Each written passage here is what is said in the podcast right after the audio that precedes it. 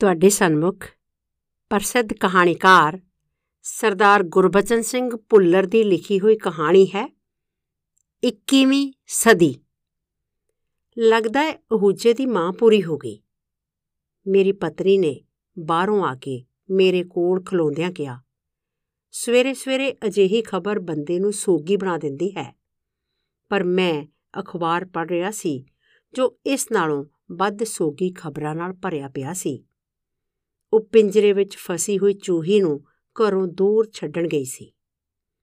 ਜਦੋਂ ਉਹਨੂੰ ਕਦੀ ਘਰ ਵਿੱਚ ਚੂਹਾ ਹੋਣ ਦਾ ਸ਼ੱਕ ਪੈਂਦਾ, ਉਹ ਰਾਤ ਨੂੰ ਪਿੰਜਰਾ ਲਾ ਦਿੰਦੀ ਤੇ ਆਮ ਕਰਕੇ ਸਵੇਰ ਨੂੰ ਚੂਹਾ ਫਸਿਆ ਪਿਆ ਹੁੰਦਾ। ਸਵੇਰੇ ਉੱਠ ਕੇ ਉਸ ਵਕਤੇ ਹੀ ਉਹਨੂੰ ਦੂਰ ਖਾਲੀ ਮੈਦਾਨ ਵਿੱਚ ਛੱਡ ਆਉਂਦੀ ਸੀ। ਅੱਜ ਵੀ ਉਹ ਇਸੇ ਤਰ੍ਹਾਂ ਫਸੀ ਹੋਈ ਇੱਕ ਚੂਹੀ ਨੂੰ ਛੱਡ ਕੇ ਮੁੜੀ ਸੀ। ਕਿਉਂ? ਰੋਣ ਚੀਕਣ ਦੇ ਪਖੰਡ ਕਰਦੇ ਨੇ? ਮੈਂ ਅਖਬਾਰ ਤੋਂ ਨਜ਼ਰ ਹਟਾ ਕੇ ਪੁੱਛਿਆ, ਮੈਨੂੰ ਮਰਨ ਵਾਲੀ ਦੇ ਪੁੱਤਰ ਅਤੇ ਨੂੰਹ ਨਾਲ ਉੱਕਾ ਹੀ ਕੋਈ ਹਮਦਰਦੀ ਨਹੀਂ ਸੀ। ਰੋਣਾ ਕੀ ਸਵਾਹ ਉਹਨਾਂ ਨੇ? ਉਹਨਾਂ ਦੇ ਮਕਾਨ ਦੇ ਨਾਲ ਵਾਲੇ ਖਾਲੀ ਪਲਾਟ ਵਿੱਚ ਇੱਕ ਬਿਸਤਰਾ ਤੇ ਜਨਾਨੇ ਕੱਪੜੇ ਸੁੱਟੇ ਪਏ ਨੇ। ਉਹਨੇ ਆਪਣੇ ਛੱਕ ਦਾ ਆਧਾਰ ਦੱਸਿਆ। ਇਹ ਪਿੰਜਰੇ ਵਿੱਚ ਫਸੇ ਚੂਹਿਆਂ ਨੂੰ ਜਿਉਂਦੇ ਛੱਡ ਦੇਣ ਦੀ ਵੀ ਇੱਕ ਆਪਣੀ ਹੀ ਕਹਾਣੀ ਸੀ। ਕੁਝ ਸਾਲ ਪਹਿਲਾਂ ਜਦੋਂ ਇਸ ਨਵੀਂ ਕਲੋਨੀ ਦੇ ਘਰ ਬਣਨੇ ਸ਼ੁਰੂ ਹੋਏ ਸਨ, ਇੱਥੇ ਖੇਤ ਸਨ। ਇੱਕ ਇੱਕ ਕਰਕੇ ਮਕਾਨ ਬਣਨੇ ਅਤੇ ਵਸਣੇ ਸ਼ੁਰੂ ਹੋਏ। ਜੋ ਪਲਾਟ ਖਾਲੀ ਪਏ ਹੁੰਦੇ ਸਨ, ਉਹਨਾਂ ਵਿੱਚ ਚੂਹੇ ਵਸਦੇ ਸਨ। ਜਦੋਂ ਦਾ ਲੱਗਦਾ, ਉਹ ਘਰਾਂ ਵਿੱਚ ਆ ਵੜਦੇ। ਸਾਡੇ ਇਸ ਮਕਾਨ ਵਿੱਚ ਨਵੇਂ ਲਿਆਂਦੇ ਪਿੰਜਰੇ ਵਿੱਚ ਜਦੋਂ ਪਹਿਲਾ ਚੂਹਾ ਫਸਿਆ, ਇਸ ਗੱਲ ਉੱਤੇ ਸਾਡੀ ਕਾਫੀ ਬਹਿਸ ਹੋਈ ਕਿ ਉਹਦਾ ਕੀ ਕੀਤਾ ਜਾਵੇ। ਮੈਂ ਆਪਣਾ ਸੰਕੋਚ ਪ੍ਰਗਟ ਕੀਤਾ। ਇਸ ਤਰ੍ਹਾਂ ਚੂਹਾ ਜਿਉਂਦਾ ਤਾਂ ਨਹੀਂ ਛੱਡਣਾ ਚਾਹੀਦਾ। ਪਤਾ ਹੈ, ਸਰਕਾਰੀ ਅੰਕੜਿਆਂ ਮੁਤਾਬਕ ਚੂਹੇ ਲੱਖਾਂ ਮਣ ਅਨਾਜ ਖਾ ਜਾਂਦੇ ਨੇ, ਜੋ ਭੁੱਖੇ ਬੰਦਿਆਂ ਦੇ ਮੂੰਹ ਪੈ ਸਕਦਾ ਹੈ। ਸਰਕਾਰੀ ਅੰਕੜੇ, ਮੇਰੀ ਪਤਨੀ ਨੇ ਜਿਵੇਂ ਇਹ ਗੱਲ ਤਲੀ ਉੱਤੇ ਰੱਖ ਕੇ ਫੂਕ ਨਾਲ ਉਡਾ ਦਿੱਤੀ। ਤੁਹਾਡਾ ਕੀ ਖਿਆਲ ਹੈ ਜੇ ਚੂਹੇ ਇਹ ਅਨਾਜ ਨਾ ਖਾਣ, ਇਹ ਬੰਦਿਆਂ ਨੂੰ ਖਾਣ ਲਈ ਮਿਲ ਜਾਵੇ? ਇਹ ਸਰਕਾਰੀ ਭੰਡਾਰਾਂ ਵਿੱਚ ਹੀ ਰਵੇ ਤੇ ਇਹਨੂੰ ਸਬੰਧਤ ਵਿਭਾਗਾਂ ਦੇ ਕਰਤੇ ਧਰਤੇ ਚੂਹੇ ਬਣ ਕੇ ਖਾਂਦੇ ਰਹਿਣ। ਇਹ ਵਿਚਾਰੇ ਪੂਛਾਂ ਵਾਲੇ ਚੂਹੇ ਤਾਂ ਅਸਲ ਧਾਂਦਲੀਆਂ ਕਰਨ ਵਾਲੇ ਬੇਪੂਛੇ ਚੂਹਿਆਂ ਨੂੰ ਬਚਾਉਣ ਲਈ ਬਦਨਾਮ ਕੀਤੇ ਜਾਂਦੇ ਨੇ। ਸੋ ਸਾਡੇ ਨਵੇਂ ਘਰ ਵਿੱਚ ਫਸਿਆ ਉਹ ਪਹਿਲਾ ਚੂਹਾ ਮਾਰਨ ਦੀ ਥਾਂ ਦੂਰ ਮੈਦਾਨ ਵਿੱਚ ਜਾ ਕੇ ਜਿਉਂਦਾ ਛੱਡ ਦਿੱਤੇ ਜਾਣ ਦਾ ਫੈਸਲਾ ਕਰ ਦਿੱਤਾ ਗਿਆ। ਤੇ ਇਸ ਰੀਤ ਦੀ ਪੂਰਤੀ ਕਰਦਿਆਂ ਹੀ ਅੱਜ ਵੀ ਮੇਰੀ ਪਤਨੀ ਇੱਕ ਜਿਉਂਦੀ ਚੂਹੀ ਨੂੰ ਬਾਹਰ ਛੱਡ ਕੇ ਵਾਪਸ ਆਈ ਸੀ। ਮੈਂ ਛਾਬੜਿਆਂ ਤੋਂ ਪਤਾ ਕਰਕੇ ਆਵਾਂ? ਮੇਰੀ ਪਤਨੀ ਦੇ ਇਹ ਸ਼ਬਦ ਮੈਨੂੰ ਸਵਾਲ ਵੀ ਸਨ ਅਤੇ ਆਪਣੇ ਆਪ ਨਾਲ ਕੀਤੀ ਸਲਾਹ ਵੀ। ਇੰਨਾ ਸਵੇਰੇ ਪਤਾ ਨਹੀਂ ਉਹ ਨਵਾਬ ਅਜੇ ਜਾਗੇ ਹੋਣਗੇ ਵੀ ਜਾਂ ਨਹੀਂ। ਮੈਂ ਉੱਤਰ ਦਿੱਤਾ। ਅਸਲ ਵਿੱਚ ਇਹੋ ਜਵਾਬ ਉਹਦੇ ਮਨ ਵਿੱਚ ਸਵਾਲ ਦੇ ਨਾਲ-ਨਾਲ ਹੀ ਆ ਗਿਆ ਸੀ। ਉਹ ਖਾਲੀ ਪਿੰਜਰਾ ਲੈ ਕੇ ਘਰ ਦੇ ਅੰਦਰ ਚਲੀ ਗਈ। ਅਹੂਜੇ ਦੇ ਨਾਲ ਵਾਲੇ ਘਰ ਸਪੇਅਰ ਪਾਰਟਸ ਵਾਲਾ ਛਾਬੜਾ ਰਹਿੰਦਾ ਸੀ। ਇੱਕ ਤਾਂ ਛਾਬੜਾ ਪਰਿਵਾਰ ਜਾਗਦਾ ਹੀ ਗੋਡੇ-ਗੋਡੇ ਦਿਨ ਚੜਿਆ ਸੀ। ਜਾਗਦੇ ਤਾਂ ਪਤਾ ਨਹੀਂ ਕਦੋਂ ਸਨ, ਕਹਿੰਦੇ ਉਹ ਇਹੋ ਸਨ। ਉਹਨਾਂ ਦਾ ਮਤ ਸੀ ਕਿ ਬਹੁਤਾ ਸਵੇਰੇ ਤਾਂ ਨਿੱਕੇ ਮੋਟੇ ਕੰਮਾਂ ਉੱਤੇ ਲੱਗਣ ਵਾਲੇ ਜਾਂ ਨੌਕਰੀਆਂ ਕਰਨ ਵਾਲੇ ਲੋਕ ਜਾਗਦੇ ਹਨ। ਪਰ ਉਹ ਤਾਂ ਮਾਲਕ ਸਨ, ਦੂਜਿਆਂ ਨੂੰ ਨੌਕਰ ਰੱਖਣ ਵਾਲੇ। ਉਹਨਾਂ ਨੂੰ ਉਸ ਵਕਤ ਜਾਗਣ ਦੀ ਕੀ ਲੋੜ ਸੀ? ਤੇ ਉਹਨਾਂ ਦੀ ਦੂਜੀ ਅਜੀਬ ਆਦਤ ਇਹ ਸੀ ਕਿ ਬਹੁਤੀ ਵਾਰ ਬਾਹਰ ਖਲੋਤੇ ਆਦਮੀ ਨਾਲ ਲੋਹੇ ਦੇ ਬੰਦ ਗੇਟ ਦੇ ਅੰਦਰੋਂ ਹੀ ਗੱਲ ਕਰਦੇ ਸਨ। ਜੇ ਕਿਸੇ ਭਰਾ ਜੀ ਜਾਂ ਭੈਣ ਜੀ ਦੇ ਵਿੱਚ ਘਰ ਦੇ ਅੰਦਰ ਪਹੁੰਚਣ ਦੀ ਕੁਝ ਬਹੁਤੀ ਦ੍ਰਿੜਤਾ ਹੁੰਦੀ, ਗੇਟ ਤਦ ਹੀ ਖੁੱਲਦਾ ਆਮ ਕਰਕੇ ਤਾਂ ਜਦੋਂ ਗੱਲ ਕਰਨ ਵਾਲੇ ਜਾਂ ਕਰਨ ਵਾਲੀ ਦੇ ਪੈਰ ਪੁੱਠੇ ਮੁੜ ਪੈਂਦੇ, ਤਾਂ ਮਿਸਟਰ ਛਾਬੜਾ ਜਾਂ ਮਿਸਿਸ ਛਾਬੜਾ ਮਲਾਇਮ ਆਵਾਜ਼ ਵਿੱਚ ਕਹਿੰਦੇ, ਲਓ, ਤੁਸੀਂ ਤਾਂ ਬਾਹਰੋਂ ਹੀ ਮੁੜ ਚੱਲੇ, ਅੰਦਰ ਤਾਂ ਆਉਂਦੇ, ਦੋ ਘੜੀਆਂ ਬੈਠਦੇ। ਇਹ ਸਥਿਤੀ ਅਜਿਹੀ ਹੁੰਦੀ ਸੀ ਕਿ ਬੰਦਾ ਚਾਹੁੰਦਾ ਹੋਇਆ ਵੀ ਉਹਨਾਂ ਨੂੰ ਕੋਈ ਉੱਤਰ ਨਾ ਦੇ ਸਕਦਾ। ਜਾਣਾ ਤਾਂ ਅਸਲ ਵਿੱਚ ਸਾਡਾ ਸਿੱਧਾ ਅਹੂਜੇ ਦੇ ਘਰ ਹੀ ਬਣਦਾ ਸੀ। ਪਰ ਉਹਦੇ ਘਰ ਕੌਣ ਜਾਵੇ? ਉਹਦੇ ਕੀ ਕਿਸੇ ਦੇ ਘਰ ਵੀ ਸਵੇਰੇ-ਸਵੇਰੇ ਕੌਣ ਜਾਵੇ? ਸੋ ਅਹੂਜੇ ਤੋਂ ਸਵੇਰੇ-ਸਵੇਰੇ ਕਿੱਥੇ ਪੁੱਛਿਆ ਜਾ ਸਕਦਾ ਸੀ ਕਿ ਉਹਨਾਂ ਦੀ ਮਾਂ ਹੀ ਮਰੀ ਹੈ ਜਾਂ ਇਹ ਲੀੜੇ ਕੱਪੜੇ ਸੁੱਟਣ ਵਾਲੇ ਹੋ ਜਾਣ ਕਰਕੇ ਸੁੱਟ ਦਿੱਤੇ ਗਏ ਹਨ। ਉਹਨਾਂ ਨਾਲ ਤਾਂ ਦਿਨ ਨੂੰ ਵੀ ਮੇਲਜੋਲ ਕਰਨਾ ਔਖਾ ਸੀ। ਕਿਸੇ ਨੂੰ ਮਿਲ ਕੇ ਉਹ ਖੁਸ਼ ਨਹੀਂ ਸਨ ਹੁੰਦੇ। ਇਸ ਹਾਲਤ ਵਿੱਚ ਤਾਂ ਉਹਨਾਂ ਦੇ ਗਵਾਂਢੀ ਮਿਸਟਰ ਤੇ ਮਿਸਿਸ ਸ਼ਾਬੜਾ ਹੀ ਕੋਈ ਥੋ ਪਤਾ ਦੇ ਸਕਦੇ ਸਨ। ਗਵਾਂਡ ਦੀ ਕੁਝ ਤਾਂ ਸੋ ਲੱਗ ਹੀ ਜਾਂਦੀ, ਪਰ ਉਹ ਜਾਗਦੇ ਚਰੋਕੇ ਸਨ। ਅਜੀਬ ਸਮਾਂ ਆ ਗਿਆ ਹੈ। ਜੇ ਕਿਸੇ ਦੁੱਖ ਦੇ ਸੁੱਖ ਦੇ ਦਾ ਪਤਾ ਲੈਣ ਜਾਣਾ ਹੈ, ਵੇਲਾ ਦੇਖ ਕੇ ਜਾਓ। ਇੱਕ ਤਾਂ ਐਤਵਾਰ ਤੋਂ ਬਿਨਾ ਅਜਿਹੇ ਕੰਮਾਂ ਲਈ ਵੇਲ ਹੀ ਕਿਹਨੂੰ ਹੈ? ਤੇ ਐਤਵਾਰ ਨੂੰ ਵੀ ਹੁਣ ਉਹ ਨਾਸ਼ਤਾ ਨਾ ਕਰਦੇ ਹੋਣ, ਹੁਣ ਉਹ ਸੀਰੀਅਲ ਦੇਖਦੇ ਹੋਣਗੇ, ਹੁਣ ਤਾਂ ਰੋਟੀ ਦਾ ਵੇਲਾ ਹੋ ਗਿਆ। ਪਿਛਲੇ ਪੈਰ ਤਾਂ ਉਹ ਸੌਣਾ ਗਏ ਹੋਣ, ਹੁਣ ਤਾਂ ਫਿਲਮ ਚੱਲ ਰਹੀ ਹੈ। ਦੁੱਖ ਦਾ ਸੁੱਖ ਦਾ ਤਾਂ ਇੱਕ ਪਾਸੇ ਰਿਹਾ, ਮਰੇ ਦੀ ਹਮਦਰਦੀ ਲਈ ਜਾਣ ਵਾਸਤੇ ਵੀ ਵੇਲਾ ਵਿਚਾਰਨਾ ਪੈਂਦਾ ਹੈ। ਇੱਕ ਪਾਸੇ ਮਰਦ ਇੱਕ ਦੂਜੇ ਨਾਲ ਸਲਾਹਾਂ ਕਰਦੇ ਹਨ ਕਿ ਕਿੰਨੇ ਵਜੇ ਚੱਲਣਾ ਹੈ ਅਤੇ ਉਸ ਸਮੇਂ ਤੱਕ ਆਪਣੇ ਆਪਣੇ ਮਕਾਨ ਅੰਦਰ ਵੜ ਜਾਂਦੇ ਹਨ। ਦੂਜੇ ਪਾਸੇ ਔਰਤਾਂ ਜਾਣ ਦਾ ਸਮਾਂ ਨਿਸ਼ਚਿਤ ਕਰਦੀਆਂ ਹਨ ਅਤੇ ਆਪਣੇ ਆਪਣੇ ਘਰ ਸੂਟ, ਸਾੜੀਆਂ ਛਾਂਟਣ ਤੇ ਕੰਗੀ ਪੱਟੀ ਕਰਨ ਜਾ ਲੱਗਦੀਆਂ ਹਨ। ਮੌਤ ਕਿਸੇ ਹੋਰ ਦੇ ਘਰ ਹੋ ਗਈ ਹੈ, ਉਹ ਸੋਗੀ ਕੱਪੜੇ ਕਿਉਂ ਪਾਉਣ? ਇਹ ਵਾਧੂ ਪੁਰਾਣਾ ਰਿਵਾਜ ਛੱਡ ਦਿੱਤਾ ਗਿਆ ਹੈ। ਹੁਣ ਅਹੂਜੇ ਦੇ ਨਾਲ ਵਾਲੇ ਖਾਲੀ ਪਲਾਟ ਵਿੱਚ ਇੱਕ ਬਿਸਤਰਾ ਤੇ ਕੁਝ ਜਨਾਨੇ ਕੱਪੜੇ ਸੁੱਟੇ ਪਏ ਹਨ। ਮੇਰੀ ਪਤਨੀ ਦਾ ਕਹਿਣਾ ਹੈ ਕਿ ਅਹੂਜੇ ਦੀ ਮਾਂ ਪੂਰੀ ਹੋ ਗਈ ਹੈ। ਪਰ ਇਹ ਸ਼ੱਕ ਵੀ ਲੱਗਦਾ ਹੈ ਕਿਤੇ ਇਹ ਸਭ ਕੁਝ ਸੁੱਟਣ ਵਾਲਾ ਹੋ ਜਾਣ ਕਰਕੇ ਹੀ ਨਾ ਸੁੱਟ ਦਿੱਤਾ ਗਿਆ ਹੋਵੇ। ਪਹਿਲਾਂ ਕਿਤੋਂ ਇਹ ਤਾਂ ਪਤਾ ਲੱਗੇ ਕਿ ਅਹੂਜੇ ਦੀ ਮਾਂ ਸੱਚਮੁੱਚ ਮਰ ਵੀ ਗਈ ਹੈ ਜਾਂ ਨਹੀਂ। ਉਹਨਾਂ ਦੇ ਘਰ ਤਾਂ ਸੱਚਮੁੱਚ ਦੀ ਮੌਤ ਕਾਰਨ ਜਾਣਾ ਵੀ ਔਖਾ ਸੀ, ਪਰ ਜੇ ਉਹ ਮਾਈ ਦੀ ਮੌਤ ਤੋਂ ਬਿਨਾਂ ਹੀ ਹਮਦਰਦੀ ਲਈ ਪੁੱਜ ਗਏ, ਹਾਲਤ ਬਹੁਤ ਕਸੂਤੀ ਹੋ ਜਾਣੀ ਸੀ। ਉਹ ਵੀ ਸਮਾਂ ਸੀ ਜਦੋਂ ਦੁੱਖ ਦੇ ਸੁੱਖ ਦੇ ਦਾ ਵੇਲਾ ਨਹੀਂ ਸੀ ਦੇਖਿਆ ਜਾਂਦਾ। ਤਾਏ ਸੁਰਜਣ ਸਿੰਘ ਦੀ ਮਾਂ ਬਿਸ਼ਨੀ ਅੰਬੋ ਮੰਜੇ ਉੱਤੇ ਪੈ ਗਈ ਤਾਂ ਆਥਣ ਉਗਣ, ਦੁਪਹਿਰੇ ਦੁਪਹਿਰੇ ਜਦੋਂ ਵੀ ਠੀਕ ਲੱਗਦਾ ਉਹਦਾ ਪਤਾ ਲੈਣ ਵਾਲੇ ਆਉਂਦੇ ਰਹਿੰਦੇ। ਤੇ ਜਦੋਂ ਉਹਦੇ ਸਾਹਾਂ ਦੀ ਸੰਗਲੀ ਟੁੱਟੀ, ਸਿਆਲਾਂ ਦੀ ਠਰੀ ਹੋਈ ਰਾਤ ਅੱਧੀ ਇੱਧਰ ਸੀ, ਅੱਧੀ ਉਧਰ। ਅਸੀਂ ਤਾਂ ਡੂੰਗੇ ਸੋਤੇ ਉਹਦਾ ਪਤਾ ਲੈ ਕੇ ਆਏ ਸੀ। ਉਹ ਬੇਸੁਰਤੀ ਜਿਹੀ ਬੱਚੀ ਪਈ ਸੀ, ਪਰ ਸਾਹ ਆ ਰਹੇ ਸਨ। ਮੇਰੇ ਬਾਪੂ ਨੇ ਇੱਕ ਹੱਥ ਨਾਲ ਉਹਦਾ ਸਿਰ ਥੋੜਾ ਜਿਹਾ ਚੁੱਕ ਕੇ ਦੂਜੇ ਨਾਲ ਥਾਂ-ਥਾਂ ਤੋਂ ਗਿੱਚੀ ਟੋਹੀ ਸੀ। ਫੇਰ ਨਰਮੀ ਨਾਲ ਸਿਰ ਸਰਾਣੇ ਉੱਤੇ ਟਿਕਾਉਂਦਿਆਂ ਕਿਹਾ ਸੀ, ਜਿਵੇਂ ਵਾਹਿਗੁਰੂ ਦੀ ਮਰਜ਼ੀ। ਘਰ ਮੁੜਦਿਆਂ ਰਾਹ ਵਿੱਚ ਬਾਪੂ ਬੋਲਿਆ ਸੀ, ਗਿੱਚੀ ਠਰੀ ਪਈ ਏ, ਹੁਣ ਚਾਚੀ ਬਹੁਤਾ ਚਿਰ ਨਹੀਂ ਲੰਘਾਉਂਦੀ। ਰੱਬ ਦੇ ਘਰ ਦਾ ਕੀ ਪਤਾ? ਸਾਹ ਤਾਂ ਬਿਲਕੁਲ ਸੌਖੇ ਆ ਰਹੇ ਨੇ। ਪਈ ਰਹੇ ਤਾਂ 4 ਦਿਨ ਹੋਰ ਪਈ ਰਹੇ। ਸ਼ਾਇਦ ਮਾਂ ਨੂੰ ਅੰਬੂ ਦੀ ਮੌਤ ਦੀ ਕਲਪਨਾ ਚੰਗੀ ਨਹੀਂ ਸੀ ਲੱਗ ਰਹੀ। ਨਹੀਂ, ਹੁਣ ਦਿਨਾਂ ਦੀ ਖੇਡ ਨਹੀਂ ਰਹੀ। ਹੁਣ ਤਾਂ ਘੰਟਿਆਂ ਦਾ ਮਾਮਲਾ ਹੈ। ਮੇਰੇ ਬਾਪੂ ਨੇ ਨਿਰਾਸ਼ਾ ਨਾਲ ਹੱਥ ਮਾਰਿਆ ਸੀ। ਮੈਂ ਬੋਲਿਆ, ਕੁਝ ਨਾ। ਇਹ ਜਿਉਣ ਮਰਨ ਦੀਆਂ ਗੱਲਾਂ ਮੇਰੇ ਸਮਝਣ ਤੋਂ ਅਤੇ ਕੁਝ ਬੋਲਣ ਤੋਂ ਬਹੁਤ ਉੱਚੀਆਂ ਸਨ। ਪਰ ਮੇਰੇ ਅੰਦਰ ਕੁਝ ਮਰੋੜਿਆ ਜਿਹਾ ਗਿਆ। ਇਹ ਕੀ? ਅੰਬੋ ਬਿਸ਼ਨੀ ਮਰ ਜਾਵੇਗੀ? ਉਹ ਸਾਡੇ ਘਰਾਂ ਵਿੱਚੋਂ ਨਹੀਂ ਸੀ, ਪਰ ਮੇਥੋਂ ਤਾਂ ਉਹ ਤੋਂ ਸਖਣਾ ਆਪਣਾ ਗਲੀ ਗਵਾਂਡ ਕਲਪਿਆ ਨਹੀਂ ਸੀ ਜਾਂਦਾ। ਤੇ ਸਾਨੂੰ ਸਾਰਿਆਂ ਨੂੰ ਸੁੱਤਿਆਂ ਪਤਾ ਨਹੀਂ ਕਿੰਨਾ ਕੁ ਸਮਾਂ ਹੋਇਆ ਹੋਵੇਗਾ ਜਦੋਂ ਮੇਰੇ ਬਾਪੂ ਨੂੰ ਮੇਰੀ ਮਾਂ ਝੰਜੋੜਦੀ ਹੋਈ ਬੋਲੀ, ਮੈਂ ਕਿਹਾ ਜੀ, ਉਠੋ। ਲੱਗਦਾ ਹੈ ਅੰਬੋ ਵਿਸ਼ਨੀ ਪੂਰੀ ਹੋ ਗਈ। ਵੈਣ ਤਾਂ ਭੈਣ ਸ਼ਾਮਕੌਰ ਦੇ ਲੱਗਦੇ ਨੇ। ਮੇਰੀ ਅੱਖ ਵੀ ਖੋਲੀ ਗਈ। ਵਾਹਿਗੁਰੂ ਵਾਹਿਗੁਰੂ ਕਹਿੰਦਾ ਮੇਰਾ ਬਾਪੂ, ਉੱਠ ਖਲੋਤਾ। ਉਹਨੇ ਲਾਲਟਨ ਬਾਲ ਦਿੱਤੀ ਤੇ ਬੋਲਿਆ, ਹਾਂ, ਬੋਲ ਤਾਂ ਭਾਬੀ ਸ਼ਾਮਕੌਰ ਦਾ ਹੀ ਹੈ ਮੈਂ ਰਜਾਈ ਵਿੱਚੋਂ ਨਿਕਲ ਕੇ ਜੁੱਤੇ ਪਾਉਣ ਲੱਗ ਪਿਆ। ਲੈ, ਇਹਨੂੰ ਦੇਖੋ। ਮਾਂ ਬੋਲੀ, ਬੇ, ਤੂੰ ਕਿੱਧਰ ਤੁਰ ਪਿਆ? ਮੈਂ ਵੀ ਚੱਲੂੰਗਾ। ਮੈਂ ਜਵਾਬ ਦਿੱਤਾ। ਮੇਰਾ ਤਾਂ ਰੋਣ ਨਿਕਲਣ ਵਾਲਾ ਹੋਇਆ ਪਿਆ ਸੀ। ਕਾਕਾ, ਤੂੰ ਕਿੱਧਰ ਚੱਲਣਾ ਏ?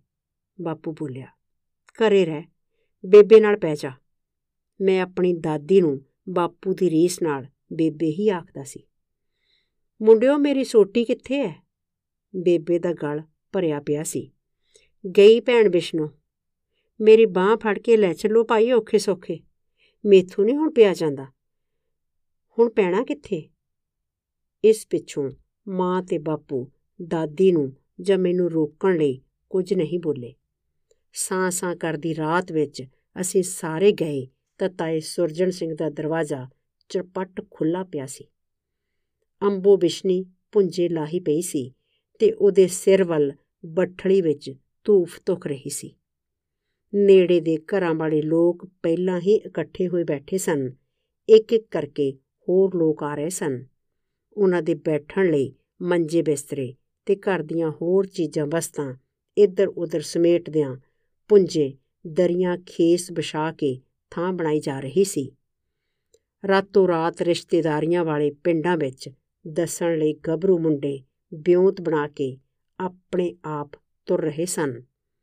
ਉਸ ਪਿੱਛੋਂ ਸਾਰੀ ਰਾਤ ਕਿਸੇ ਨੇ ਅੱਖ ਨਹੀਂ ਸੀ ਲਾਈ। ਸਭ ਦੀਆਂ ਗੱਲਾਂ ਦਾ ਇੱਕੋ ਵਿਸ਼ਾ ਸੀ, ਅੰਬੋ ਬਿਸ਼ਨੀ। ਉਹ ਤਾਂ ਸਾਰੇ ਘਰਾਂ ਨੂੰ ਹੀ ਆਪਣੇ ਸਮਝਦੀ ਸੀ। ਕਿਸੇ ਦੇ ਦੁੱਖ ਸੁੱਖ ਹੋਇਆ ਨਹੀਂ, ਅੰਬੋ ਡੰਗੋਰੀ ਫੜ ਕੇ ਪਹੁੰਚੀ ਨਹੀਂ। ਮੇਰੇ ਗੁਰਜੰਟੇ ਦਾ ਵਿਆਹ ਹੋਇਆ, ਮੈਂ ਤਾਂ ਮਠਿਆਈ ਵਾਲੀ ਕੋਠੜੀ ਦੀਆਂ ਕੁੰਜੀਆਂ ਅੰਬੋ ਨੂੰ ਫੜਾ ਕੇ ਬੇਫਿਕਰ ਹੋ ਗਈ। ਸਾਡੇ ਛੋਟੇ ਦਾ ਜਦੋਂ ਤਾਪ ਬਹੁਤ ਵੱਧ ਗਿਆ, ਮੁੰਡਾ ਹੁੰਗਰਾ ਮਾਰੇ, ਨਾਲੇ ਰੋਈ ਜਾਵੇ। ਅੰਬੋ ਸਾਰੀ ਰਾਤ ਉਹਨੂੰ ਬੁੱਕਲ ਵਿੱਚ ਪਾ ਕੇ ਹਲਾਉਂਦੀ ਰਹੀ ਤੇ ਮੁੰਡਾ ਵੀ ਅੰਬੋ ਦੀ ਬੁੱਕਲ ਵਿੱਚ ਜਾਂਦਾ ਹੀ ਚੁੱਪ ਕਰ ਗਿਆ।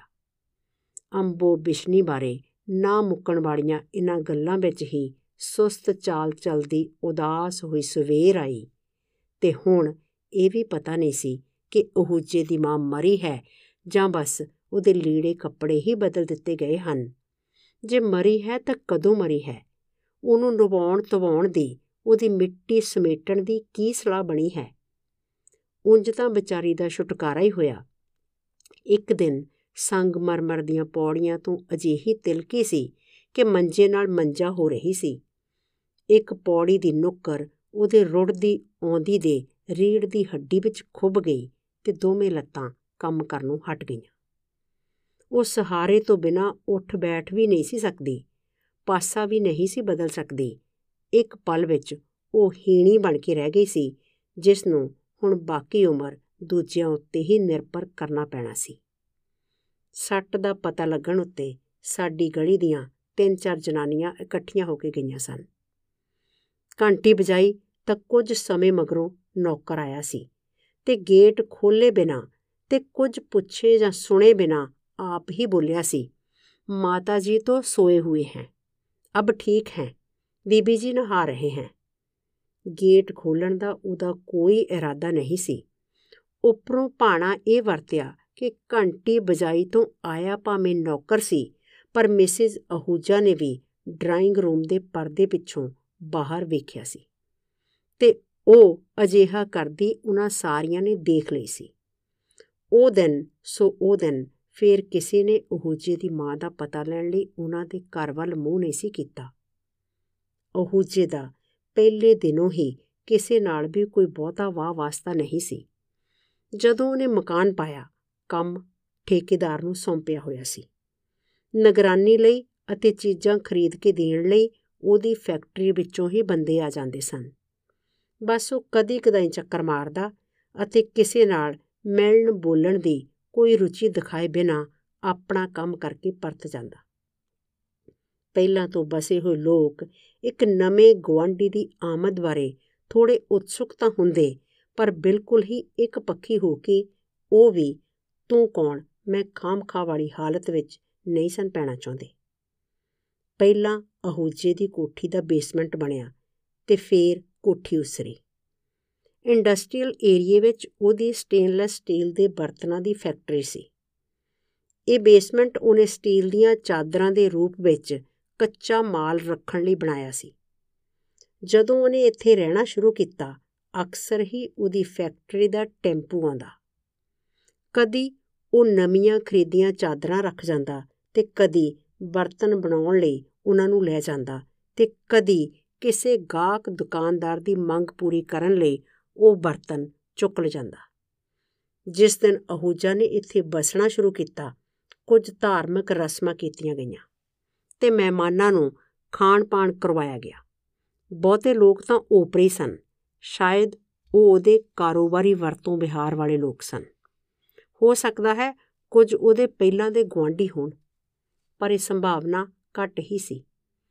ਆਂਡ ਗਵਾਂਡ ਨਾਲ ਵਰਤੋਂ ਵਿਹਾਰ ਦੀ ਸੀਮਾ ਅਹੂਜੇ ਨੇ ਉਸੇ ਦਿਨ ਸਪਸ਼ਟ ਕਰ ਦਿੱਤੀ ਸੀ। ਬਿਲਕੁਲ ਨੇੜੇ ਦੇ ਦੋ ਚਾਰ ਗਵਾਂਢੀਆਂ ਨੂੰ ਉਹਦੇ ਨੌਕਰ ਨੇ ਘੰਟੀ ਵਜਾ ਕੇ ਕਾਰਡ ਹੱਥੀਂ ਫੜਾ ਦਿੱਤੇ ਸਨ। ਗਲੀ ਦੇ ਬਾਕੀ ਲੋਕਾਂ ਦੇ ਕਾਰਡ ਉਹਨਾਂ ਦੇ ਲੈਟਰ ਬਾਕਸਾਂ ਵਿੱਚ ਸੁੱਟ ਦਿੱਤੇ ਗਏ ਸਨ। ਅੱਗੇ ਪਿੱਛੇ ਦੀਆਂ ਇਹ ਦੋ ਗਲੀਆਂ ਛੱਡ ਕੇ ਉਹਨੇ ਕਲੋਨੀ ਵਿੱਚ ਕਿਸੇ ਹੋਰ ਨੂੰ ਕਾਰਡ ਨਹੀਂ ਸੀ ਦਿੱਤਾ। ਤੇ ਲੋਕ ਇੰਨੇ ਭੋਲੇ ਤਾਂ ਹੈ ਨਹੀਂ ਕਿ ਕਾਰਡ ਭੇਜਣ ਦੇ ਢੰਗ ਤੋਂ ਉਹਦੇ ਅਰਥ ਨਾ ਸਮਝਦੇ ਹੋਣ। ਇਹੋ ਢੰਗ ਹੀ ਤਾਂ ਸਪਸ਼ਟ ਕਰਦਾ ਹੈ ਕਿ ਬੁਲਾਉਣ ਵਾਲਾ, ਬੁਲਾਏ ਜਾਣ ਵਾਲੇ ਨੂੰ ਸੱਚਮੁੱਚ ਬੁਲਾ ਰਿਹਾ ਹੈ ਜਾਂ ਐਵੇਂ ਕੰਡਿਆਂ ਉਤੋਂ ਦੀ ਘੜੀਸ ਰਿਹਾ ਹੈ। ਤੇ ਜੇ ਬੁਲਾ ਰਿਹਾ ਹੈ ਤਾਂ ਕਿੰਨੇ ਕੁ ਆਦਰ ਮਾਣ ਨਾਲ। ਸੋ ਨੌਕਰ ਹੱਥ ਭੇਜੇ ਜਾਂ ਲੈਟਰ ਬਾਕਸਾਂ ਵਿੱਚ ਸਟਵਾਏ ਅਹੂਜਾ ਦੇ ਕਾਰਡਾਂ ਉੱਤੇ ਕੌਣ ਜਾਂਦਾ? ਬਹੁਤਿਆਂ ਦਾ ਜਵਾਬ, ਜੋ ਉਹਦੀ ਪਿੱਠ ਪਿੱਛੇ ਹੀ ਦਿੱਤਾ ਗਿਆ ਹੈ, ਇਹੋ ਸੀ, ਕੋਈ ਕਿਸੇ ਦੇ ਖਾਣ ਦਾ ਭੁੱਖਾ ਥੋੜੇ ਹੁੰਦਾ ਹੈ। ਸਭ ਹੀ ਆਪੋ ਆਪਣੇ ਘਰਾਂ ਵਿੱਚ ਰਾਣੀ ਖਾਂ ਹਨ। ਪਰ ਬਿਲਕੁਲ ਨੇੜੇ ਦੇ ਗਵਾਂਡੀਆਂ ਨੂੰ ਅਜਿਹੇ ਸਮੇਂ ਇਹ ਵੀ ਸੋਚਣਾ ਪੈਂਦਾ ਹੈ, ਕੀ ਪਤਾ ਕਦੋਂ ਕਿਹਨੂੰ ਕਿਹਦੀ ਲੋੜ ਪੈ ਜਾਵੇ। ਚਲੋ, ਇਹ ਤਾਂ ਜਿਸ ਅਕਲ ਦਾ ਮਾਲਕ ਹੈ ਉਹ ਦਿਖਾਵਾ ਇਹਨੇ ਕਰ ਦਿੱਤਾ। ਆਪਾਂ ਇਹਦੇ ਵਰਗੇ ਹੋਛੇ ਕਿਉਂ ਬਣੀਏ? ਗਵਾਂਡ ਮੱਥੇ ਜਾਣਾ ਹੀ ਬਣਦਾ। ਹੁਣ ਉਹਦੀ ਮਾਂ ਮਰੀ ਤੇ ਗਵਾਂਡ ਮੱਥੇ ਜਾਣਾ ਹੋਰ ਵੀ ਬਣਦਾ ਸੀ। ਕਹਿੰਦੇ ਹਨ, ਖੁਸ਼ੀ ਦੇ ਮੌਕੇ ਕਿਸੇ ਦੇ ਜਾਣ ਤੋਂ ਤਾਂ ਬੰਦਾ ਬੇਸ਼ੱਕ ਖੁੰਝ ਜਾਵੇ, ਪਰ ਗਮੀ ਦੇ ਮੌਕੇ ਕਦੇ ਪਿੱਛੇ ਨਹੀਂ ਰਹਿਣਾ ਚਾਹੀਦਾ। ਖੁਸ਼ੀ ਦੇ ਮੌਕੇ ਤਾਂ ਉਤਸ਼ਾਹ ਹੋਣ ਸਦਕਾ ਆਪਣਾ ਕੰਮ ਨਿਭਾਉਣਾ ਕਿਸੇ ਲਈ ਵੀ ਔਖਾ ਨਹੀਂ ਹੁੰਦਾ। ਪਰ ਗਮੀ ਦੇ ਮੌਕੇ ਚਾਰ ਬੰਦੇ ਅਰਥੀ ਨੂੰ ਮੋਢਾ ਦੇਣ ਵਾਲੇ ਵੀ ਚਾਹੀਦੇ ਹਨ। ਮੇਰੀ ਪਤਨੀ ਨੇ ਮੈਨੂੰ ਚਾਹ ਫੜਾ ਕੇ ਆਪਣੀ ਪਿਆਲੀ ਮੂੰਹ ਨੂੰ ਲਾਈ ਤਾਂ ਮੈਂ ਆਖਿਆ, ਚਾਹ ਪੀ ਕੇ ਆਪਾਂ ਛਾਬੜੇ ਤੋਂ ਪੁੱਛੀ ਆਈਏ, ਹੁਣ ਤੱਕ ਤਾਂ ਜਾਗ ਪਏ ਹੋਣਗੇ। ਚਲੋ, ਚੱਲ ਆਉਂਦੇ ਆ। ਉਹ ਅੱਧ ਮੰਨੇ ਜੇ ਮਨ ਨਾਲ ਬੋਲੀ, ਉਹਨਾਂ ਤੋਂ ਕਿਹੜਾ ਫਟਾਫਟ ਪਤਾ ਲੱਗ ਜਾਣਾ ਹੈ ਤੁਹਾਡੇ ਯਾਦ ਹੈ ਨਾ ਜਦੋਂ ਏਸੇ ਮਾਤਾ ਦੀ ਚੀਖ ਚਹਾੜਾ ਸੁਣ ਕੇ ਹਾਂ, ਮੈਨੂੰ ਉਹ ਘਟਨਾ ਪੂਰੀ ਦੀ ਪੂਰੀ ਯਾਦ ਸੀ। ਉਸ ਦਿਨ ਅਹੂਜਾ ਦੀ ਕੋਠੀ ਦੀ ਪਿਛਲੀ ਖਿੜਕੀ ਪਤਾ ਨਹੀਂ ਕਿਵੇਂ ਖੁੱਲੀ ਰਹਿ ਗਈ ਸੀ ਅਤੇ ਸਾਨੂੰ ਮਾਈ ਦੇ ਚੀਕਣ ਦੀਆਂ ਆਵਾਜ਼ਾਂ ਸੁਣ ਗਈਆਂ ਸਨ। ਜਿਵੇਂ ਉਹ ਬਹੁਤ ਔਖੀ ਹੋਵੇ ਜਾਂ ਕਿਸੇ ਕਾਰਨ ਜਿਵੇਂ ਕੋਈ ਉਹਨੂੰ ਖਿੱਚ ਤੂ ਕਰ ਰਿਹਾ ਹੋਵੇ ਜਾਂ ਜਿਵੇਂ ਉਹ ਰੱਬ ਅੱਗੇ ਕੂਕ ਰਹੀ ਹੋਵੇ, ਫਰਿਆਦ ਕਰ ਰਹੀ ਹੋਵੇ। ਮਾਈ ਦੀਆਂ ਕੂਕਾਂ ਦੇ ਖਿੱਚੇ ਅਸੀਂ ਦੋਵੇਂ ਉੱਠੇ। ਇਹਨਾਂ ਕੂਕਾਂ ਦਾ ਕਾਰਨ ਜਾਣਨ ਲਈ ਸਿੱਧੇ ਅਹੂਜਾ ਦੇ ਘਰ ਜਾਣ ਦਾ ਤਾਂ ਸਵਾਲ ਹੀ ਨਹੀਂ ਸੀ। ਅਸੀਂ ਛਾਬੜਾ ਦੇ ਘਰ ਚਲੇ ਗਏ। ਛਾਬੜਾ ਬਹੁਤ ਦਬਮੀ ਆਵਾਜ਼ ਵਿੱਚ ਬੋਲਿਆ, ਛੱਡੋ ਭਾਈ ਸਾਹਿਬ, ਤੁਸੀਂ ਰਤਾ ਹਟਮੇ ਹੋ ਅਤੇ ਉਧਰ ਇਹਨਾਂ ਦੇ ਬੂਹੇ ਬਾਰੀਆਂ ਬੰਦ ਹੀ ਰਹਿੰਦੇ ਨੇ। ਸਾਡੀ ਤਾਂ ਕੰਧ ਸਾਂਝੀ ਹੈ, ਅਸੀਂ ਤਾਂ ਇਹ ਸਭ ਸਿੱਧਾ ਅਸਿੱਧਾ ਸੁਣਦੇ ਹੀ ਰਹਿੰਦੇ ਆ ਮਿਸੇ ਛਾਬੜਾ ਦਾ ਕਹਿਣਾ ਸੀ, ਮਾਈ ਕਈ ਵਾਰ ਕੱਪੜੇ ਗੰਦੇ ਕਰ ਦਿੰਦੀ ਹੈ। ਆਪ ਤਾਂ ਹੂਜਾ ਜੋ ਚੰਗਾ ਮੰਦਾ ਬੋਲਦਾ ਹੈ, ਮੂੰਹੋਂ ਹੀ ਬੋਲਦਾ ਹੈ। ਪਰ ਉਹਦੀ ਜਨਾਨੀ ਤਾਂ ਬੁੱਢੀ ਦੀਆਂ ਬਾਹਾਂ ਮਰੋੜਨ ਤੱਕ ਜਾਂਦੀ ਹੈ। ਉਹਨੂੰ ਇਹ ਸਾਰੀ ਜਾਣਕਾਰੀ ਅਹੂਜੇ ਦੀ ਨੌਕਰਾਨੀ ਤੋਂ ਮਿਲੀ ਸੀ। ਇੱਕ ਦਿਨ ਜੋੜੀ ਤਾਂ ਬਾਲ ਬੱਚੇ ਸਮੇਤ ਕਿਧਰੇ ਗਈ ਹੋਈ ਸੀ। ਘਰ ਵਿੱਚ ਸਨ ਕੇਵਲ ਮਾਤਾ ਅਤੇ ਨੌਕਰਾਨੀ ਮਿਸੇ ਚਾਬੜਾ ਨੇ ਪਨੀਰ ਦੇ ਪਕੌੜੇ ਕੱਢ ਕੇ ਵਿਹੜੇ ਵਿੱਚ ਫਿਰਦੀ ਨੌਕਰਾਨੀ ਨੂੰ ਬੁਲਾ ਲਿਆ। ਮਾਤਾ ਤਾਂ ਨਾ ਹੋਇਆ ਵਰਗੀ ਸੀ। ਘਰੇ ਹੋਰ ਕੋਈ ਵੀ ਨਾ ਹੋਣ ਦੇ ਬਾਵਜੂਦ ਉਹ ਚਾਰ ਸ਼ਫੇਰੇ ਦੇਖਦੀ ਹੋਈ ਆਈ ਸੀ। ਉਹਨੂੰ ਹਦਾਇਤ ਸੀ, ਉਹਨੇ ਨਾ ਕਿਸੇ ਦੇ ਘਰ ਆਉਣਾ ਜਾਣਾ ਹੈ ਤੇ ਨਾ ਕਿਸੇ ਦੇ ਨਾਲ ਕੋਈ ਗੱਲ ਕਰਨੀ ਹੈ।